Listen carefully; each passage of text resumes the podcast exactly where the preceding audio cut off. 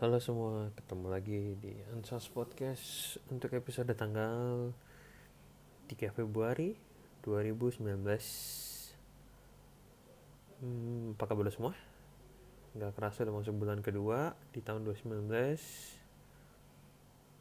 hmm, Gimana resolusi-resolusi kalian? Uh, sudah banyak yang tidak dilakukan karena resolusi itu ya biasanya sih mostly hmm, cuman jadi resolusi doang. Di awal tahun uh, setiap orang akan punya resolusi tahun 2019 mau ini mau itu.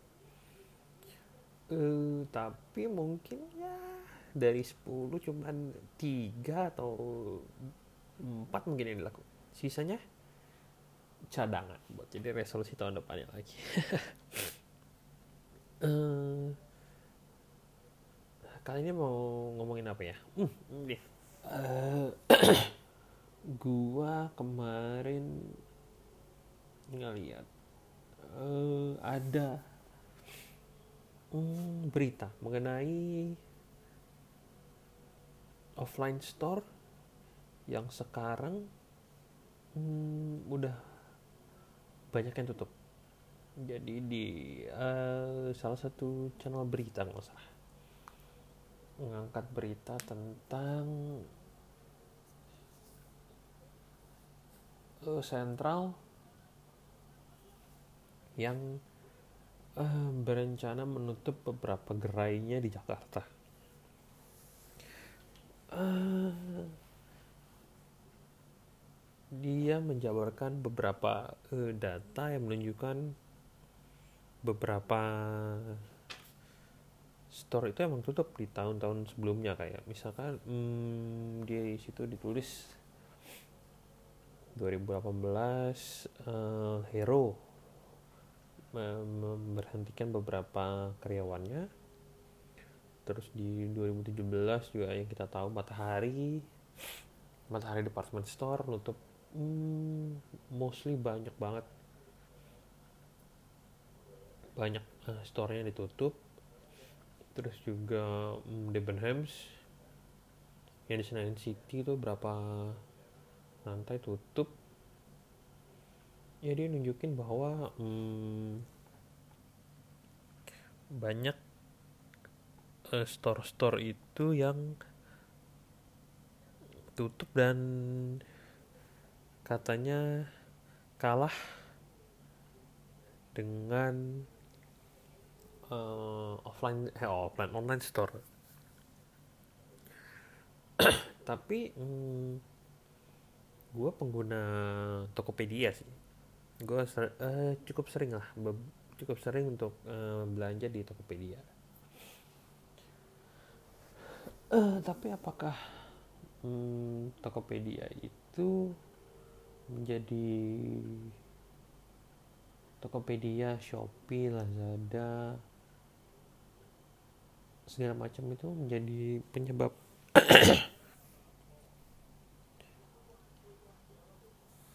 toko-toko offline tutup. Hmm. Menurut gua sih bisa jadi tapi kayaknya sih enggak.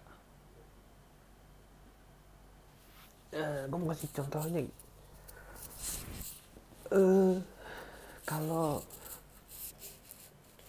Tokopedia membuat banyak toko elektronik yang tutup, gue setuju. Kenapa? Karena eh, yang lo tahu, kalau misalkan lo mm, waktu zaman gua SMA atau pas awal-awal kuliah itu beli handphone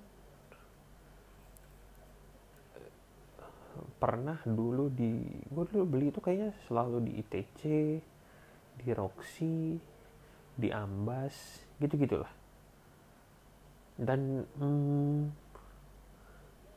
yang dilakukan apa yang harus dilakukan ketika uh, beli handphone itu adalah lu harus bertanya ke banyak toko untuk tahu eh, bukan untuk tahu untuk mendapatkan harga yang paling oke okay. jadi hmm,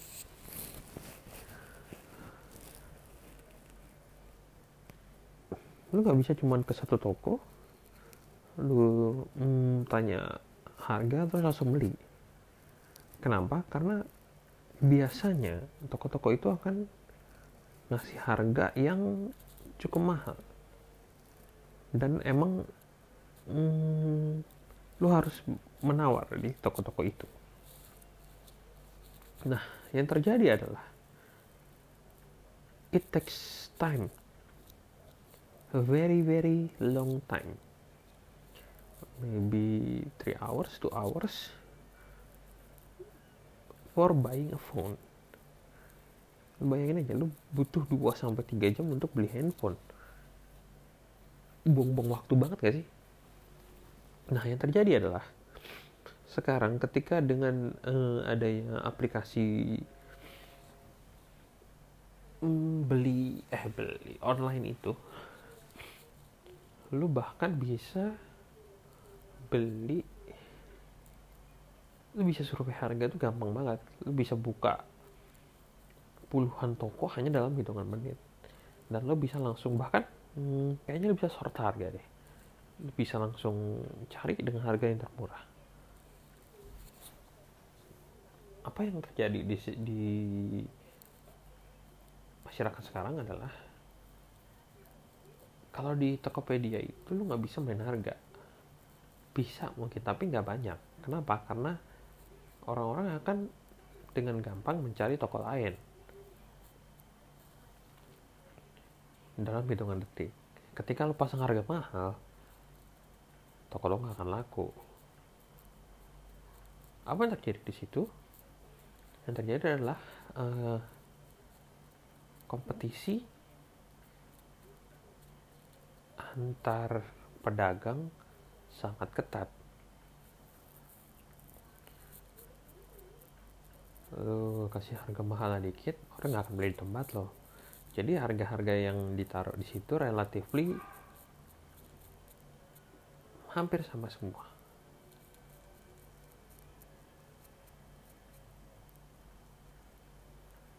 dan kita sebagai pembeli sangat diuntungkan sama hal itu. Nah, eh, poinnya adalah dengan hmm, adanya Tokopedia itu, menurut gua apakah itu bisa akan membuat toko offline barang-barang elektronik mati? Bisa jadi. Karena hmm, gue ngelihat kecenderungan orang untuk membeli barang elektronik sekarang dari sisi offline itu nah uh, lain halnya dengan toko-toko offline yang tadi dibahas. Uh, misalkan matahari gitu. Uh, apa sih barang yang dijual di matahari? Barang yang dijual di matahari mostly adalah pakaian, um, kosmetik, hmm, sepatu aksesoris aksesoris lain. Nah menurut gue sih hmm, kalau kayak hmm, baju gitu. Baju sih menurut gue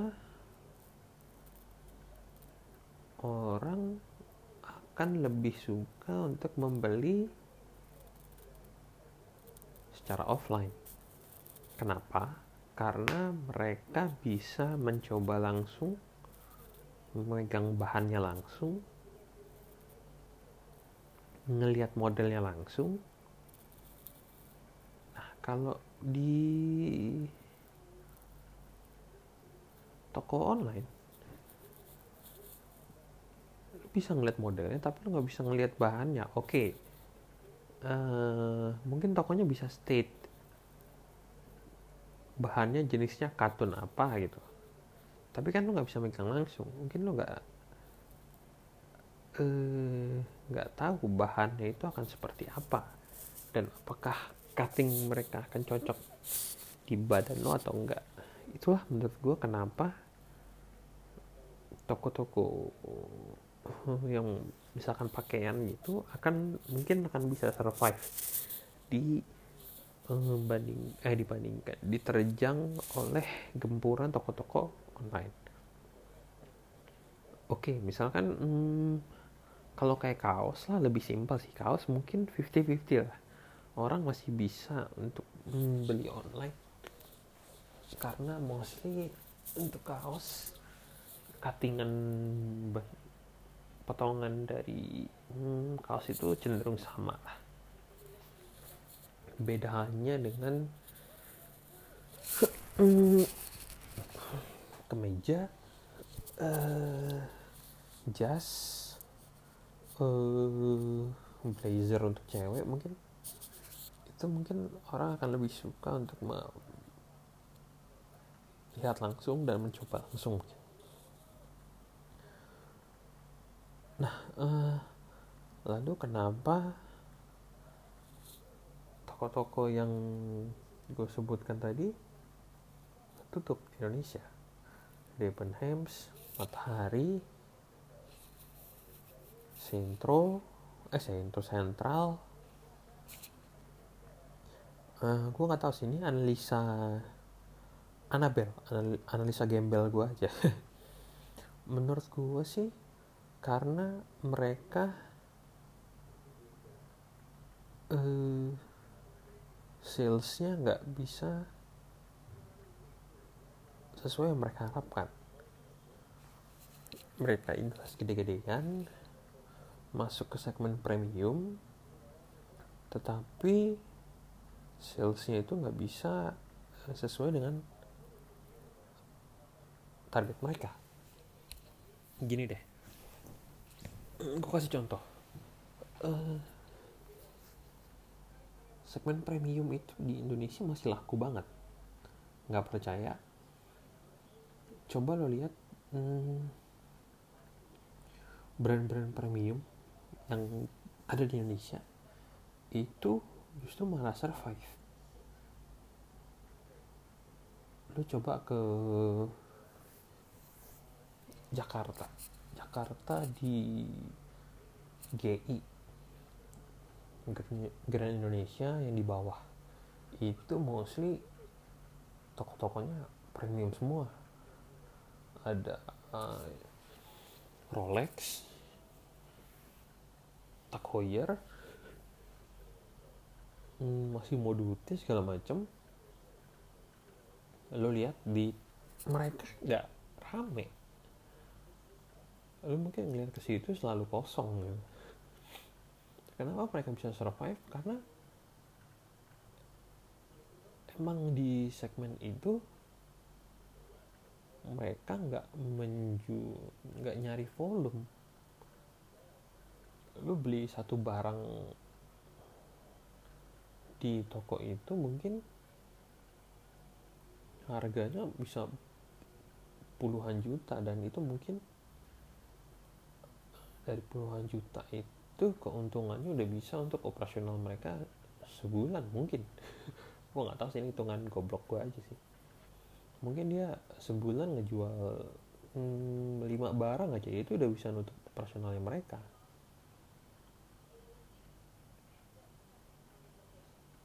Mereka tokonya nggak terlalu besar pegawainya juga cuman mungkin hmm, lima sepuluh orang mungkin nah uh, lain cerita sama kayak misalkan lo lihat di hmm, matahari misalkan. Lo lihat pegawainya di matahari. Uh, satu store itu mungkin bisa seratusan lebih. Apakah sales mereka bisa sebanyak itu? Untuk menggaji oh hitung hitungan kasar aja deh gaji setiap orang. Apakah bisa hmm, gue sih nggak yakin sih. Itu mungkin penyebabnya kenapa mereka memilih untuk menutup beberapa gerainya mereka. Uh, sekarang kayak lo lihat uh, misalkan sekarang yang lagi ngetren itu coffee shop Starbucks deh lo lihat Starbucks. Starbucks itu ekspansinya gede-gedean man lo lihat mungkin mereka masih buka store terus. Meskipun menurut gue sih sekarang bisnis kopi hmm, udah mature sih. Mungkin di 3-4 tahun lalu itu masih baru baru booming. Sekarang mungkin udah mature udah uh, mature dan mulai menuju ke titik jenuh kali ya titik jenuh sih belum tapi masih udah mature lah. Udah cenderung stagnan pertumbuhannya. Tetapi uh, Starbucks sih masih terus buka store. Nah hmm, kenapa store-nya Starbucks bisa survive? Menurut gua sih karena salesnya mereka uh, masih cukup bagus sih. Dan mereka hmm, di segmen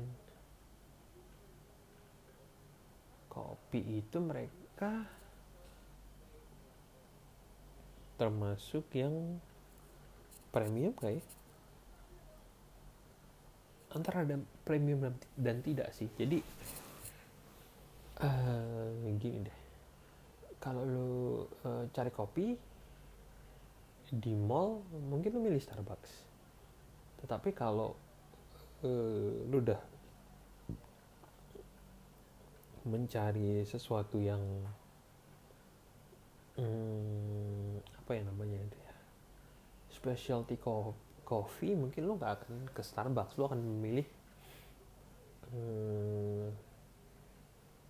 di Jakarta ada banyak sih tanah merah misalkan 115 hmm, ada banyak coffee shop coffee shop. Yang specialty coffee-nya lumayan. Coffee Smith misalnya. Nah. Tapi kenapa Starbucks masih bisa bertahan? Karena uh, produk mereka itu menurut gua hmm, simple. Dan kalau lo mencari kopi yang cepat rasanya lumayan apalagi dia di mall bisa di kantor di mall lu nyari kafe tuku untuk lo bawa ke kantor. Lo bawa Starbucks itu masih masuk dan ditambah lagi uh, lifestyle sekarang orang-orang di Indonesia di Jakarta pada pada umumnya itu kopi itu udah kayak uh, kebutuhan primer mungkin udah beli kopi ngeluarin uang 30, 40, 50 ribu mungkin hampir setiap hari itu biasa aja. Nah uh, lifestyle itu yang membuat si Starbucks bisa survive. Di uh, selain dengan uh, dia juga nyediain uh, variasi menu yang banyak. Lu mau nyari kopi ada nyari teh ada nyari coklat ada nyari donat ada. Untuk lu uh, bawa ke kantor simpel itu doang. Nah uh, ini berbeda dengan uh, retail retail store yang tadi gue sebutkan. Hmm, gaya hidup orang sekarang udah nggak sehektik itu. Misalkan hmm, lu nggak beli baju tiap hari kan? Lu nggak beli baju setiap minggu kan nah eh, ketika perputaran barang lo nggak secepat inventory lo bisa eh, hampir dipastikan perusahaan lo akan terus merugi. Nah eh,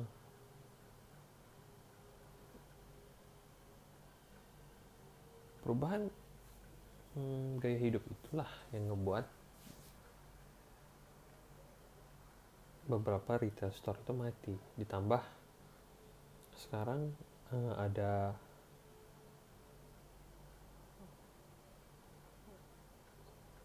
online store perubahan gaya hidup perubahan cara belanja.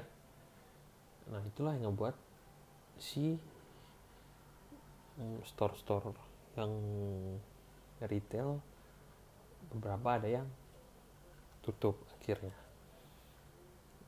hmm, kalau uh, yang lebih parah lagi adalah hmm, retail store supermarket lah. Supermarket kayak hero.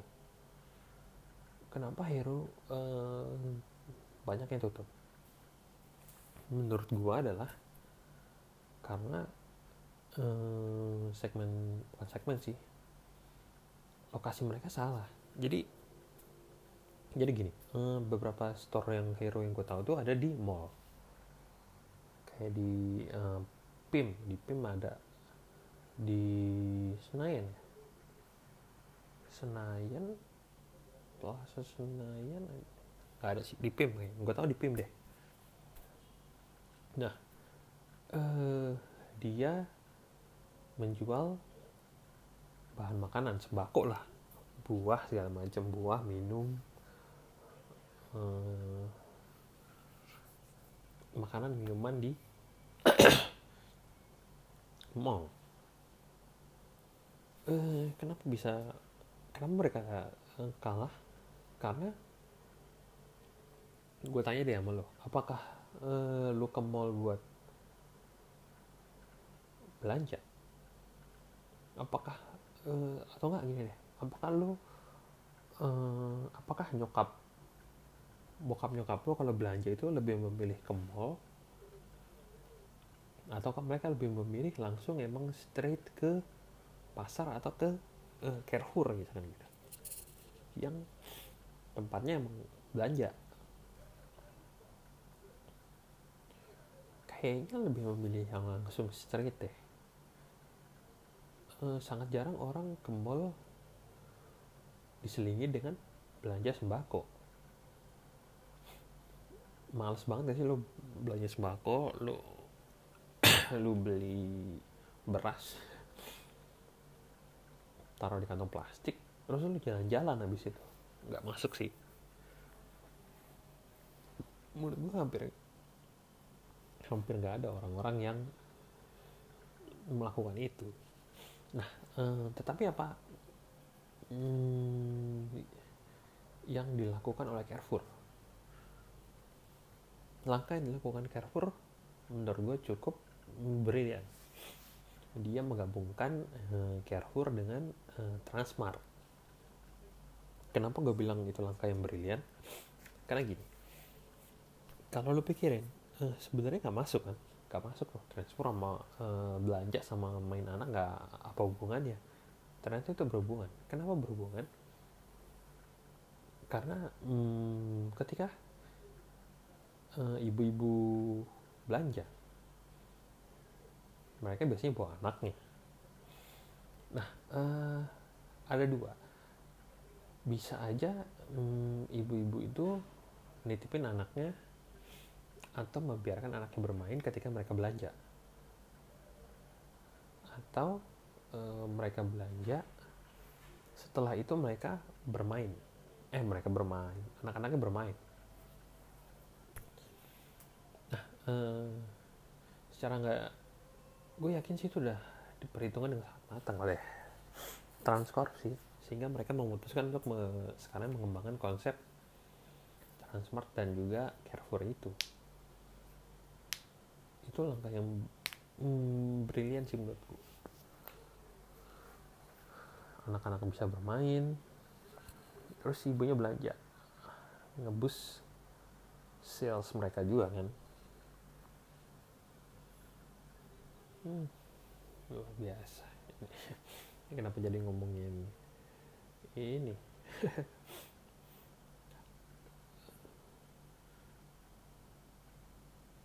Hmm.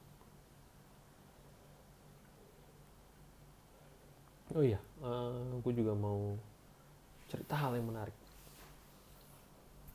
Uh, gue udah sempet gue sering cerita sama kalian bahwa gue suka banget sama serial Black Mirror kan? Nah uh, di salah satu episode Black Mirror itu uh, ada episode aduh gue lupa judulnya apa ya. Pokoknya episodenya gini ceritanya. Uh, di episode itu setiap orang setiap manusia bisa uh, menilai orang lain menggunakan aplikasi. Jadi intinya kayak ini kayak hmm, lo nilai driver gojek bintang satu bintang dua bintang tiga bintang empat bintang lima gitu. Tapi lo bisa melakukannya ke semua orang. Lo ketemu orang di tengah jalan lo ngeliat nih ah mukanya nyolot nih orang nih. Lo kasih aja bintang satu gitu misalkan. Atau lo misalkan ketemu orang orangnya baik uh, lo nyaman sama mereka lo bisa ngasih bintang 5 ke orang itu. Nah uh, di serial itu di episode itu diceritakan bahwa hmm, ketika lo uh, mempunyai rating yang bagus misalkan uh, lo punya rating rata-rata uh, 4,5 gitu. Nah lo bisa dapat uh, beberapa privilege misalkan uh, lo um, mau naik pesawat lo bisa automatically upgrade to business class misalkan gitu. Atau uh, pesawatnya udah penuh tapi ada beberapa kursi yang bisa dibeli dengan orang dengan syarat orang tersebut memiliki rating di atas 4 misalkan gitu.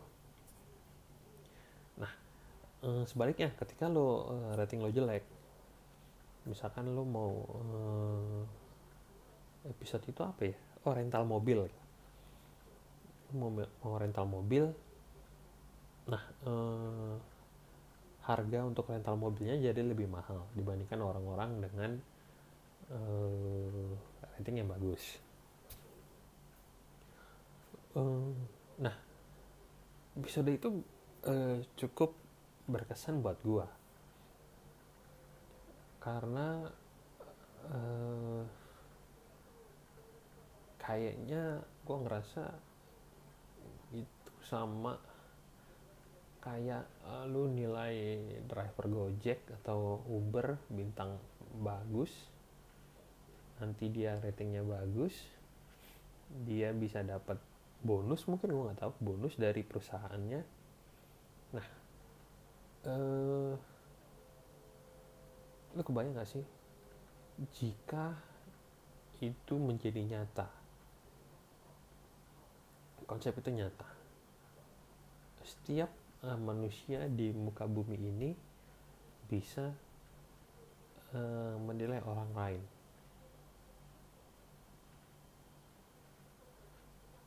Konsep yang cukup hmm, real menurut gua. Nah, kenapa gua angkat isu itu? Ternyata di negara uh, Cina sudah ada aplikasi itu. Oh, aplikasinya ngembangin siapa? Alibaba kalau nggak salah, Alipay. Nah, uh, namanya di kemarin gue baca itu apa ya? Kredit sosial rating. Nah konsepnya mirip sama yang di episode di Black Mirror itu. Ketika uh, lu bisa menilai orang lain berdasarkan perilaku mereka.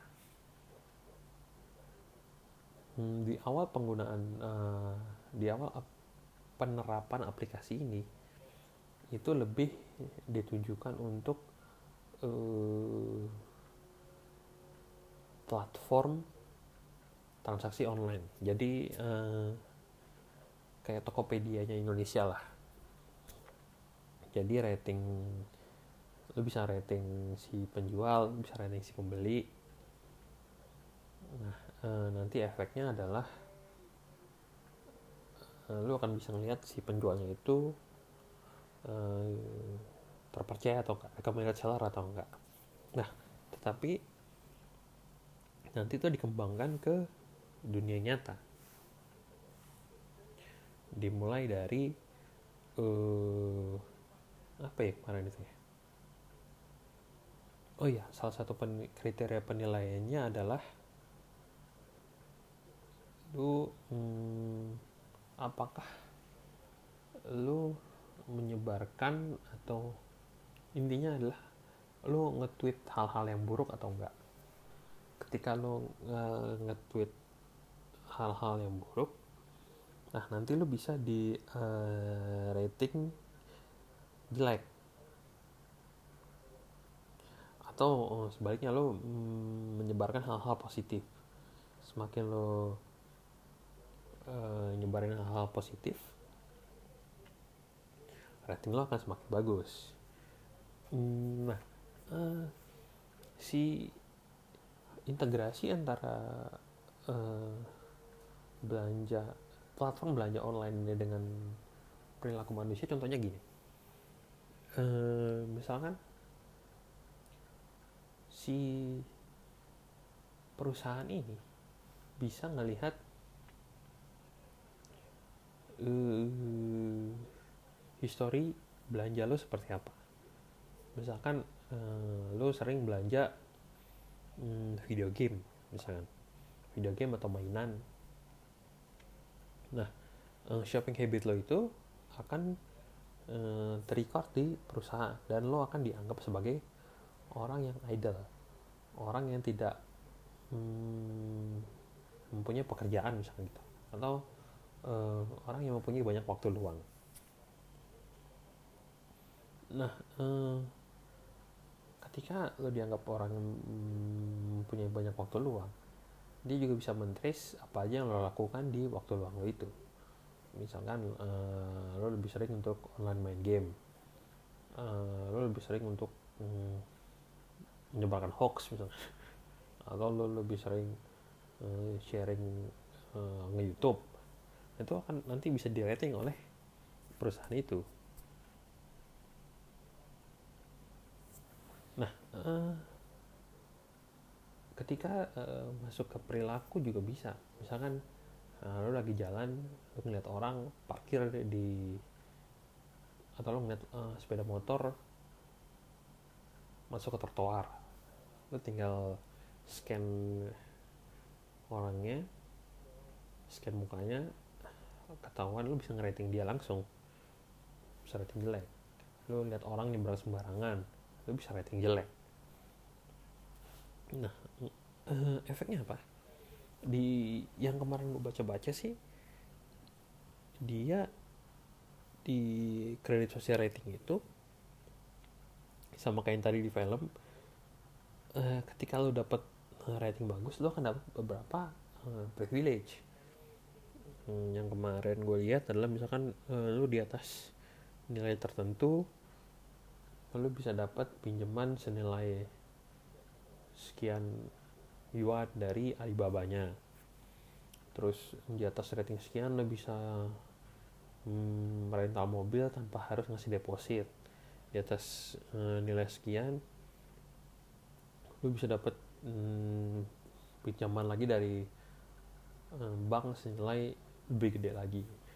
Nah hmm, kalau lu nilai lu jelek lu akan dilarang misalkan masuk ke negara bagian tertentu semakin lu jelek lagi lu akan dilarang untuk hmm, berpergian ke luar negeri. Kayak gitu. Gila ya Cina ya. Sekarang sih proyeknya masih hmm, voluntarily jadi masih orang-orang yang uh, bersedia aja. Tapi ke depannya project ini akan diwajibkan ke seluruh penduduk di Cina. Jadi akan jadi um, program wajib negara. Ngeri gak sih? Kalau gue sih menurut gue sih ngeri sih. Tapi uh, di sisi lain gue bisa ngeliat ada sisi positif dari hmm, negara Cina itu sih. Sisi positif kenapa mereka mau menerapkan hal itu? Kenapa? Karena hmm, menurut gue itu adalah salah satu tools dari pemerintah untuk dapat hmm, mengatur masyarakatnya.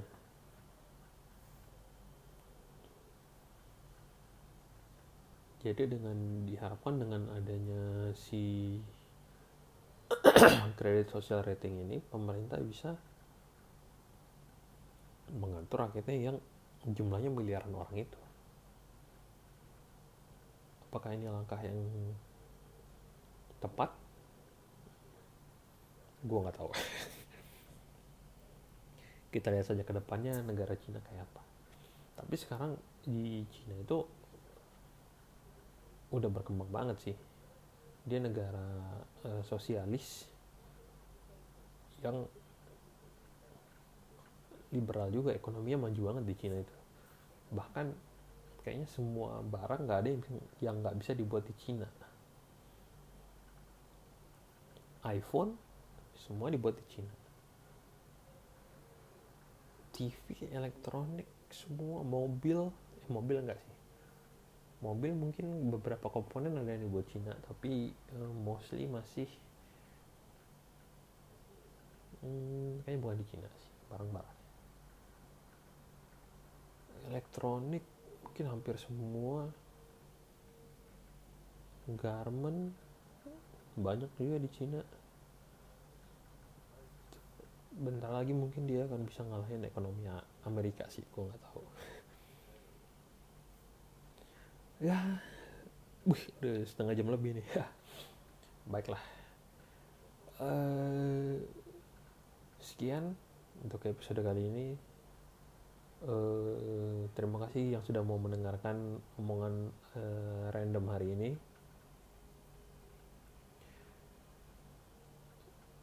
Sampai jumpa di episode selanjutnya. Have a good day day